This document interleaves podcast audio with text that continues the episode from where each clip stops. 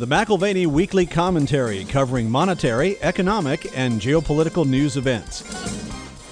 Now, you have resurrected enthusiasm that relates to AI. Is it important? Yes. Over the next decade, does it put at risk 300 million jobs or more? Yes. Do I care about that because I've got kids who will be entering the workforce in a period of time where they may have fewer and fewer options? Am I concerned and do I want to understand AI? Yes. But does NVIDIA deserve to command a price that makes it six to seven times the size of Intel on half of Intel's revenue? Now, here are Kevin Orrick and David McAlvany. Welcome to the McAlvany Weekly Commentary. I'm Kevin Orrick along with David McAlvany. Wow. AI, artificial intelligence, a great idea. Maybe it's not a human idea. Maybe ultimately it will be the intelligence's idea. But the stock prices are just exploding. And Dave, it reminded me I have a client who started working with in the late 90s uh, tech guy, and he had about $100,000 when he called me. We did the triangle, and I said, Why don't you put a third in gold, and then you know you can do what you do with your paper on the other two thirds. And he did. He put about $30,000 in gold. Well, he started investing in Palm. Remember Palm, you know, mm-hmm. and it just it skyrocketed in price, and he kept leveraging. He would take loans out and continue to pour money in. He was worth over a million dollars very quickly, and he kept calling me saying, "You know what? I need to take that thirty thousand dollars and put it into Palm." And I was like, "You know, Mark." Let's don't do that. Let's keep that gold. It's your foundation. Maybe you should add to your gold at this point. And he just laughed. He said, No, Palm's going to the moon. This is the greatest idea. Well, you and I know what happened in the year 2000. All of that disappeared. Now, the idea for Palm was great, but just because you're the first to market doesn't mean that you are going to be the company that maintains or grows market share. The idea was impeccable. Yeah. And then from Palm came BlackBerry, and from BlackBerry came the iPhone. And so we have this smart device, which is a mobile computer right. that you can hold in, just like they said, in the palm of your hand. And yet it's gone the way of the dodo bird. So you have to separate the technology from the company sometimes because that company may not be the one that actually takes it across the finish line.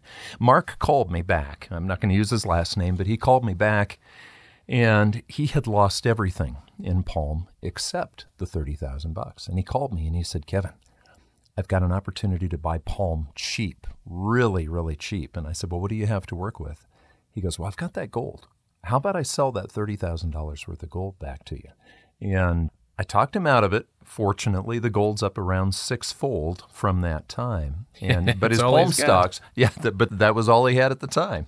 Well, these are the early days for AI, and I think it's particularly intriguing to see how it is used over the weekend, Memorial Day, and sitting around eating bratwurst with friends, and one person says, "I've used." AI to write a grant proposal. And we went around the table, and it's something that is very usable. What we don't know is what rights will be retained, what limitations will be applied, and what ways it will change with a little bit of time. This is the Wild West. Yeah. And it will be tamed to some degree. It makes it particularly intriguing in terms of its use and application today.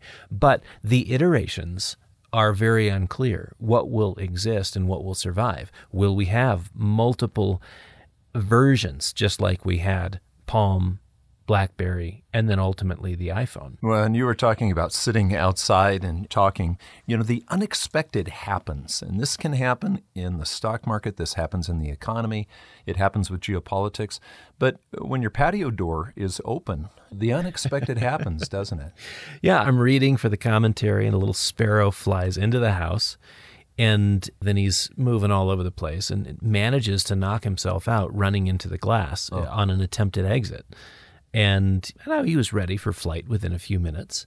But today, I want to talk about turkey and other small birds. Uh, canaries are important to the coal miner, but they're also important to us. So, if the canary is important to the coal miner, turkey is important to the world economy? Yeah, I mean, the big bird or just the country. Doug's summary of market dynamics is always valuable, but it was particularly concise and articulate this weekend. The NASDAQ 100 is up almost 31% this year. The mania in AI and big tech has not only fueled huge gains in company market capitalization, but also powered significant moves in popular indices, including the NDX, SOX, which is the semiconductors, and even the S&P 500. This bubble dynamic is a powerful creator of marketplace liquidity. It also incites fear of missing out. Hmm. Between short covering and cajoling the underinvested, this speculation and derivatives induced rally is pulling funds into the marketplace. The upshot is a further loosening of market financial conditions, irrespective of Fed tightening measures. And then this little piece there in the credit bubble bulletin, I think, is the canary. The bond market is turning nervous. Loose financial conditions have worked to bolster both the economy and pricing pressures. More data this week PCE, GDP price index, services PMI, personal income spending, jobless claims, they all point to resilient demand and inflation, and now market conditions are only loosening further. Doug's comment on the bond market turning nervous is key, and it's echoed by Robert Prechter, who, in the Elliott Wave Theorist, says that you remember bonds and stocks bottomed together in October of 2022. If bonds are rolling over, stocks aren't far behind. And when Robert Prechter is right, he's right. I remember in 1987, that was my first year here, and you had Reagan in office, you had the Soviet Union crumbling. It was just blue skies for everybody, but the stock market was hitting all time highs. And I remember Robert Prechter because the Wall Street Journal did an article after the huge crash in October, and they said, Who is this guy? He called a major crash in October. You know, your dad talked about that too, but virtually no one else was talking about it. With what's going on right now in the market, Prechter's nervous. Yeah, and a part of it is because you see this divergence in behavior as Nvidia drags the Nasdaq 100 and the S&P 500 higher with just a few other names helping along the way. You do see a loosening of financial conditions within the stock market, within the derivatives market. And that increases the likelihood of a Fed hike in June. Ironic, isn't it? Hmm. One more justification for being wary of further accommodation or wary of rate cuts, which just a month or so ago were supposed to be imminent. And as the dollar strengthens, we have the yen, euro, and RMB weakening on the other side of the, the equation.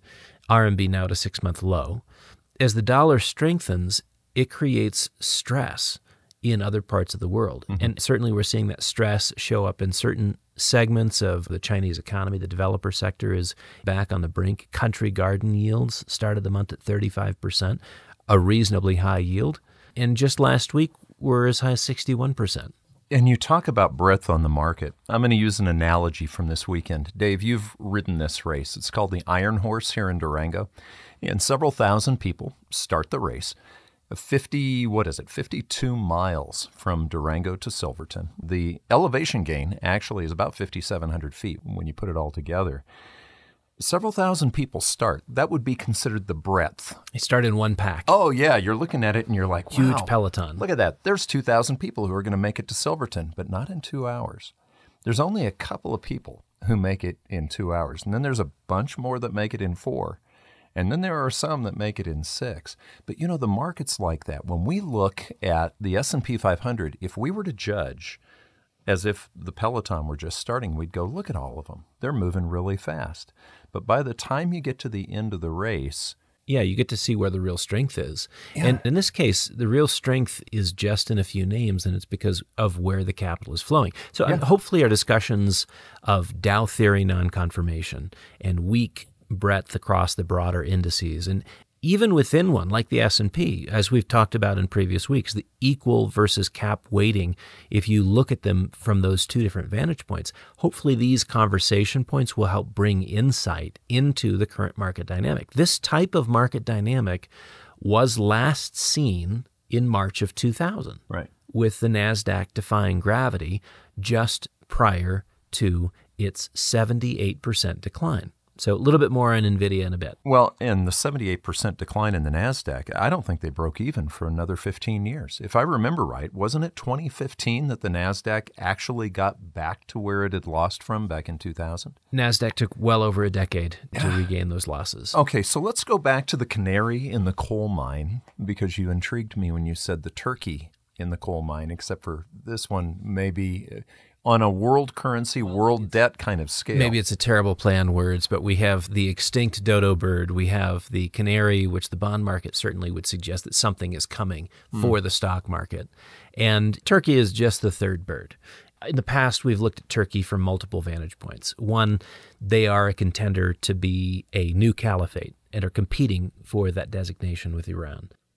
The second thing that we've often talked about is Turkey's diversified economy. It's more diversified than most countries within the Muslim world, and it provides less sort of the boom and bust dynamics reflective of the price of oil. Mm. So when things are going poorly there, it really does speak to the management. but they have a lot of debt and it's not in their own currency. Yeah, so that's the third thing that in conversations with Russell Napier on the program, we've talked about how financially Turkey is vulnerable given a high percentage of debt denominated in foreign currencies.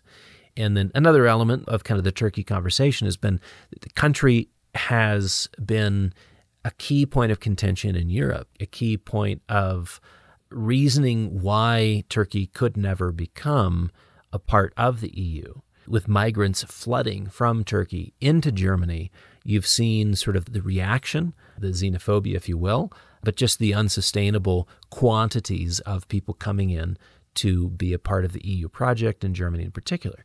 And then here in the last few days, we finished a runoff election because Erdogan didn't have the majority needed for the earlier victory. Isn't isn't it interesting though? We still have Erdogan back for the next five years, right? Yep. So that's how those countries run. You don't necessarily have to win the majority. back for another five year term in the runoff election. From one perspective, he has been a success if you look at his 20 years in office. It's a little bit like looking at STEMI checks. How popular are you if you've just finished a round of checks in the mail? Increasing popularity has a lot to do with sort of what has been redistribution of wealth. And it's had a, a positive impact politically. Politically, Everybody positive. gets money. Everybody gets money. But he has not lifted the hopes of the Turkish people, nor has he put them in a better economic position after 20 years of quasi authoritarian rule. If you're counting the lira, which is now down 90% since he took office, Wow. you've got a broad based measure of impoverishment, right? The cost mm-hmm. of everything is multiple times higher. It comes as no surprise that demand for gold in Turkey has been very high. And again, this is kind of the, the catch 22. On the one hand, you like the STEMI check.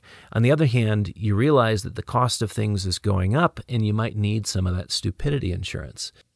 He's still reelected. So, you know, what did we just see? Was it the Napoleon moment? I care not who cast the votes of a nation, provided I can count them? or is it the population under the delusion that the fiscal policies used to buy their votes are somehow disconnected from the lira's plight and continued plunge? Mm-hmm. The risk of debt crisis in Turkey remains higher than almost any other country today, given the scale of the debts they have financed in foreign currencies. And so the erosion of foreign exchange value has meant that the burden of cross border debt has, in essence, grown exponentially. Okay, so let's explain this a little bit because cross border debt, if I borrow in dollars as a country and I can print dollars, it's no big deal. Uh, that's modern monetary theory. If I can do that to the. You control your currency and, and the, the debt that it's denominated in. But what, The what currency if you're. uh, let's say I borrowed for my house instead of in dollars, okay, a currency that went dramatically up relative to the dollar. Now, I'm still paying it back in dollars. But if I borrowed in any other currency that dramatically increased against the dollar, I've got to pay back that increase. You, you said that the Turkish lira has lost 90% of its buying power. Yeah, now something similar happened in Iceland where you know you had borrowing in very cheap percentage terms. And so you had folks in Iceland financing their mortgages in Swiss francs. And the Swiss franc you could borrow at close to 0%. Right.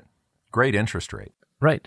But you're having to pay back in Swiss francs. So if the Swiss franc appreciates and the Icelandic kroner depreciates, now it's as if your payment is higher by 20% mm. or 30% mm. or 50% or 150%. And all of a sudden you see defaults on loans and it's no surprise that the Icelandic banking sector imploded because they were facilitating cross-border loans between Iceland and Switzerland. And that's happening in Turkey. I mean, yeah. if you ran a company in Turkey at this point. Right. It's both at the commercial and at the governmental level. Companies in Turkey have carried foreign denominated debts in excess of $335 billion. That's in recent years. And the government add to that another 100, 110 billion. They run a significant trade and current account deficit like the US does. But whereas the US can raise debt in US dollar terms, the Turkish government is not so fortunate. So, whether it's the government or Turkish corporations, they are raising money, but they're having to do it in another currency. And mm-hmm. again, this is very different than the US Treasury debt. If we're running, you know, current account deficits, raising money in US dollar terms in the US Treasury debt market, just no big deal. And it's a totally different risk profile. But running a current account deficit requires financing. Mm-hmm. And in the past, you look at how we've done that. We've got this interesting trade relationship with China, with the, the Japanese. Previously, it was the Middle Eastern countries, where we basically recycle.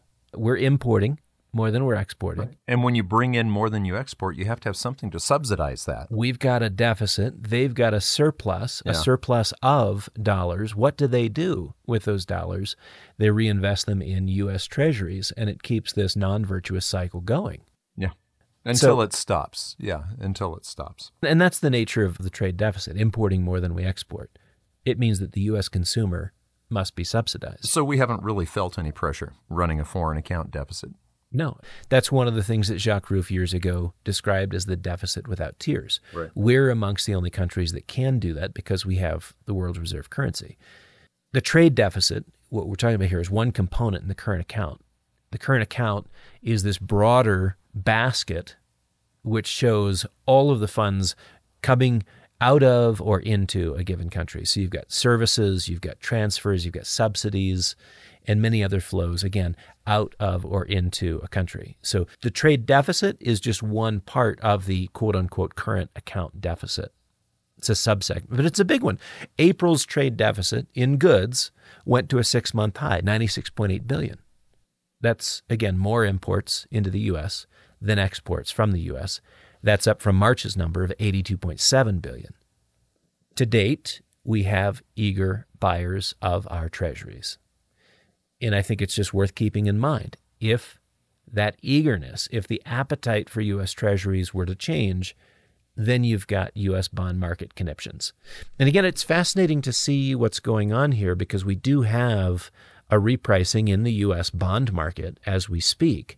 We have the prices of U.S. bonds coming down, we have rates coming back up, and it'll be very interesting to see if that trend continues irrespective of the Fed's increasing or decreasing interest rates at the short end of the yield curve. The long end of the curve is saying mm, maybe we've got a small version of U.S. bond market conniptions developing as we speak. Yeah, and again, we have to stress the United States can handle those types of things to a degree. They can create inflation. Turkey, when they run a trade deficit, they cannot finance that in lira. They can't just turn the press on. Oh, that's right. So Turkey runs the trade deficit can't finance it. And again, this is pretty straightforward. Who would want to be repaid with a rapidly devaluing currency? Sure. You want some Turkish lira? Right. right. It's a different version no. of Turkish delight, Turkish non delight. It would be too easy to inflate away the value of the obligation. So foreign lenders prefer the insulation of debt instruments in euros, pounds sterling, or dollars. And this can create a tremendous amount of pressure on the currency right? In this case, the lira. Well, and don't central banks in the various countries keep reserves so that they can actually support their currency when they have situations like this? That's exactly right. So if the lira comes under pressure, they can try to fight the investor penchant for selling lira or selling short the lira. Right? And in fact, Erdogan has gone so far as to say, well, I'll throw you in jail if you short the lira. Right. I mean, you can't do it in Turkey without taking your life into your own hands. But if you have reserves, you can at least stabilize the market to a degree. That's right. And this is the same kind of dynamic we had in 1997 and 1998 in Asia, just before the Asian financial collapse. The countdown in time was tied to the disappearance of the last bit of liquidity in foreign currency reserves. Again, you've got this reserve asset and you can use it to prop up the value of your currency, but you can only do that as long as you've got reserves. If you mm-hmm. spend through your reserves, then again, it's a little bit like watching the clock attached to an explosive device. It counts down to detonation.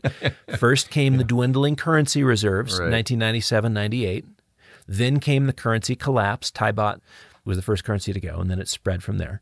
Then you've got massive capital flight and this hot money coming into the region thinking that it was a good idea to invest turns into hot money leaving. Actually, this hot money dynamic is what we see with NVIDIA today. You can't stop it from flowing in.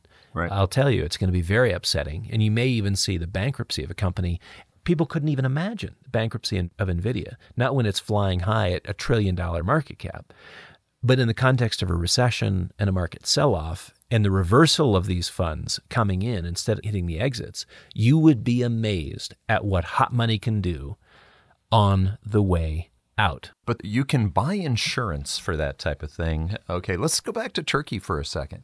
If it looks like Turkey is going to default, you might have insurance on that. You know, hardly an episode passes, Dave, where you don't bring up credit default swap prices because they are a way of seeing danger. What's a CDS on Turkey right now? Yeah, you talk about interrelationships, and this is why things matter because back in the Asian financial crisis, then it started with the Thai baht, and it was followed by 12 or 13 other countries throughout Asia directly impacted by the change in liquidity dynamics and currency devaluation. We're talking about relationships, or in the financial world, what they would call counterparties. And so, for every loan that has been made to Turkey, someone looks at that and says, there is a risk that I won't get paid back. We were smart enough to denominate it in the right currency. So we can't get screwed on the basis of a devalued currency paying us back with cheaper and cheaper script. But they still may just not make payments at all. So, how do we insure against default? Right. It reminds me of travel during the days of COVID. You would definitely buy travel insurance. It What if you more. have to cancel the trip? Yeah, Are you just out the money? So CDS pricing, again, it's the cost to insure against the Turkish default. Credit default swap is doubled from the January levels of 10% to 21.4%. Just to illustrate. I mean, so from January till now, the cost to insure is significantly higher. Think of it as $1,000 IOU. It's roughly equivalent to paying $214 in default insurance for a $1,000 bond That's expensive. kind of pricey. Yeah. yeah. That's so, expensive. so Turkey is not in a good place. So back to detonation. Reuters reported last week that the Turkish central bank's net forex reserves dropped into negative territory for the first time since 2002. It's minus 151 million dollars as of May 19th. It's the currency reserves which are used to defend and prop up a currency. If you run out of ammunition in the middle of a fight, you might as well surrender Right. or start negotiating. but I don't know on what basis you bluff because in the currency markets and in the bond market, it is brutal. Currency reserves have been used up. The value of the lira is already 20 to 1 versus the US dollar. Depreciation could very well decline at a much steeper pace from here. Keep in mind, from the beginning of the year, they've gone through almost $30 billion defending the lira. This now, is the turkey in the coal mine. now they're Yeah. out of money. Yeah. If this were 1997, like the Asian financial contagion, the Turkish unwind would commence now, and it may have already. So we think about counterparties, we think about bank lending in Europe to Turkey. How much money can flow out of Turkey today? How many more people want to get out of Turkey today now that Erdogan has another five years? I'm sure he'll be more than fair to those who voted in the 48% for the other party. Mm. Now that the votes have been bought, how will they be paid for? The common man will pay his share in the form of higher prices. This is where wheat and eggs and milk, I mean, they're all higher globally. Solid double digit gains for the month of April. And in Turkey, it's no different. The cost of things is continuing to pressure the lower class. The only reason you haven't had a revolt like what you had in Tunisia, in Turkey, is because of government subsidies, which again, it's like the snake eating its tail. Government subsidies are destroying the lira, but at least they're making people feel happy in the interim, which is just in the interim is can I take care of my family? Can I put food on the plate today? So, this is a question that probably doesn't even need to be asked, but you are a money manager, Dave. Is there any exposure to Turkey right now in your portfolio? Some of the richest gold mines in the world are in Turkey. But yeah, we've pulled the last investment dollars from the country. No interest in having direct exposure. We may have indirect exposure, but desperate measures for desperate times, I don't want to be stuck between Turkey's fiscal and monetary policy stupidity and the political blame game that follows. Okay, so many people, though, who pay attention to this type of thing are going to say, yes, Erdogan, however, was able to preside over a very, very large stock market rise during this period of time. Granted, the currency was falling in value, but the stocks were doing quite well. Conveniently, he came in at a market low. It'd be like becoming president of the United States in 1931, early 1932. So you, after the crash, basically. The stock market's down 89%, and then you get the praise for the bounce that happens thereafter. Right. you know, right. and I, I think equity market pricing is interesting, very interesting in an inflationary period. This is where if you don't think about relative values, you are 100% lost. What you see is not necessarily what you get, or in this case, what you get to keep. If you look at the Turkish bourse, the Turkish stock market, Erdogan came in as the stock market was putting in bear market lows, and he rode a wave of recovery which made his policies appear more effective than they were. He was getting credit and creating an association which had nothing to do with him. All Turkish returns since his initial term in office were often extraordinarily low base, which makes them appear even better.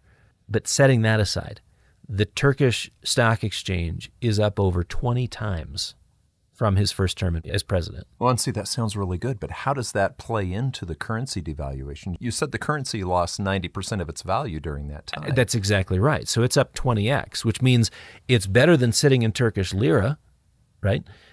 Sounds pretty good till you see what fiscal and monetary policy choices have done to the currency. This is one of the reasons why the real debate here in the United States has to do with the obligations which we have well over 220 trillion, not the measly 31.4 trillion that's being debated, has been debated in recent weeks. But you look at Turkey, and I think it's a helpful analog for us to consider. Fiscal and monetary policy choices do impact the currency ultimately. The currency decline of over 90% over that same time frame has meant that you are in fact behind, not ahead even with a 20x return. What did gold do against the lira during that period of time? Over the past 20 years, the price of gold, better reflecting the impact of the currency decay, is up over 7,000%. See, this is what we have to pay attention to. 70x. So if you feel in nominal terms like the Turkish stock investors done very well, no, because of the currency devaluation, you had your head handed to you. If you're not considering relative values or how things are priced in gold, you have no idea what is going on. And I wonder too if the lira is just going to continue to fall. Morgan Stanley's base case is an additional 40% lira versus US dollar devaluation. Now that we have clarity in terms of who's going to be in office, for another five years? it's like, yep, rack up the losses, boys. And how about Turkish stocks in nominal terms? Maybe the stock market doubles from here. Mm-hmm. But what you see is not necessarily what you get or get to keep. Okay, so for the listener who goes, how come they keep talking about Turkey?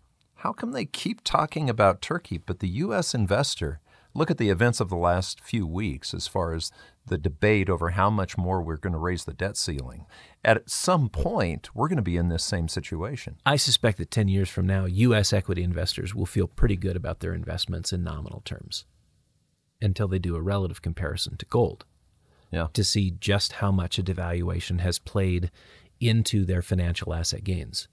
Could a 10 or 20x gain actually be a loss? You know, it was in Germany in the early 1920s. Remember that? The German stock market skyrocketed. The problem was the currency collapsed. So Well, that's what right. good was that? What it meant is that the stock market was a better place to be than in cash through 1919, 1920, 1921. And by the time you got to 22, 3, and 4, You better have gold. the devaluation far exceeded the percentage gains that you had in equities. In other words, the stock market could no longer keep pace. So, in the early stages of an inflation, equities are not a bad place to be. But if inflation picks up, then stocks have a hard time keeping up. And that's in essence what we've seen in Turkey.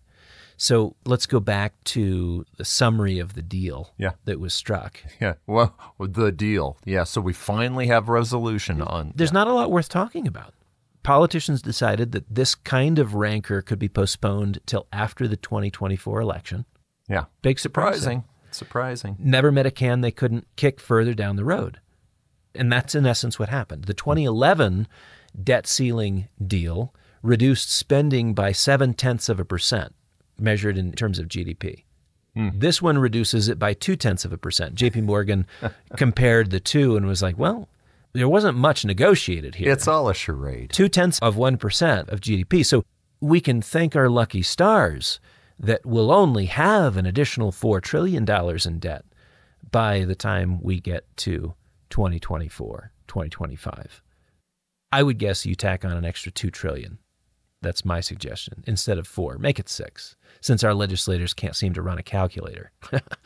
We've already talked about mandatory spending in recent weeks. We've already talked about interest costs in recent weeks. You can go back to previous commentaries if you want a discussion on those. We've talked about the race to 50 trillion over the next 10 years, 2033, Right. the insolvency of Medicare Part A by 2026, and the lack of funding for Social Security by 2032. But as long as you don't have inflation, you can print money. But inflation had been dropping Yeah, over these last few months with the Fed's actions. But even before this deal came about, we see inflation ticking back up.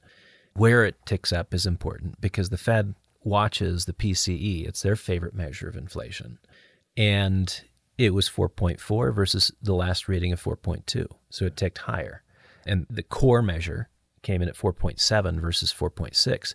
That adds pressure to the Fed hiking rates. Is it June or do they pause and come back and do it in July? The language will be clear. We're not done yet. We're not done. Right. And didn't the probability of the rate increase jump to 60% now from zero? That's right. Just a few weeks ago, in the market's grand wizardry and insight, they could see the future and they said, nope, no more rate increases. Well, now I think it's a 60% odds of a rate increase in June. Yeah, but for the listener who's been riding the AI wave with NVIDIA, they're listening to this going, these guys are just a bunch of pessimists. What we need to specify is we're not challenging the technology. The impact of this technology in particular is going to be massive and much of it will be unpredictable.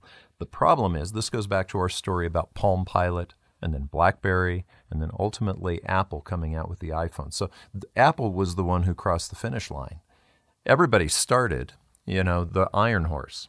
And a lot of them didn't finish the Iron Horse 52 miles, 5,700 feet gain. Not everybody finished. You cannot always predict the finisher.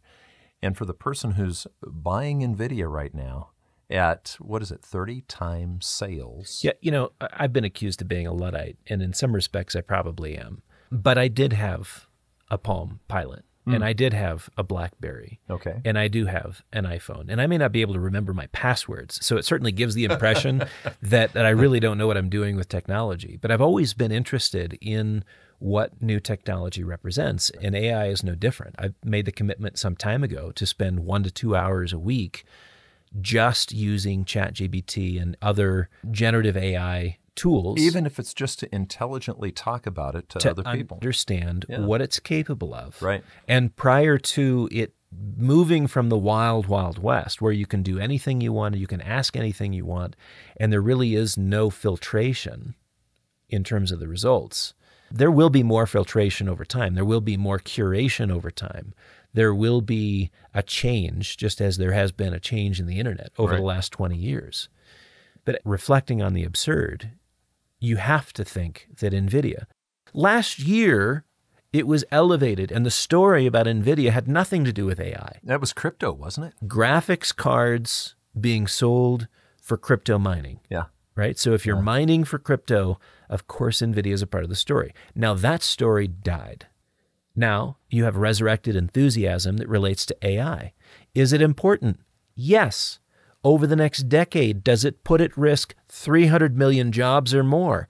Yes. Do I care about that because I've got kids who will be entering the workforce in the period of time where they may have fewer and fewer options. Am I concerned and do I want to understand AI? Yes. But does NVIDIA deserve to command a price that makes it six to seven times the size of Intel on half of Intel's revenue? Hmm. Hmm. No. 30 times sales. How about 30 times sales? That's 30 times 2024 sales estimates, by the way. That's not current sales. That's what they hope to be selling next year in 2024 Wow. everybody knows sales is a pre-expense number. For comparison, the S&P 500 when it was hitting all-time highs in terms of price to sales, this is in the everything bubble just a year and a half, 2 years ago. The S&P 500 gets to 3.17 times price to sales And NVIDIA is 30 times price to sales that they think will happen in, In 2024. Yeah. Yeah. So like we said, the March 2000 timeframe had this same dispersion of returns. Tech higher and going to the moon. And everything else much lower. It doesn't matter that the rest of the market is not participating. It doesn't matter as we talked about with the Dow non-confirmations both between the industrials and the technology, but also between those indices and the NDX or the Nasdaq 100 everything was moving much lower. And then ultimately, the NASDAQ caught up on the downside. 78% was the decline in 2000.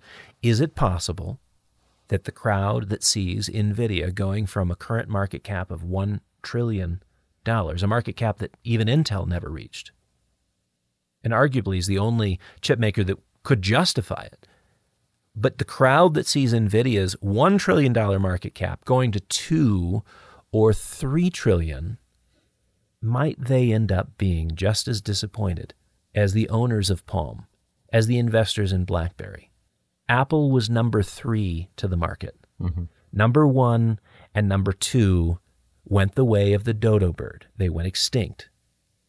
There are a lot of assumptions built into 30 times sales. Would a recession impact that projection?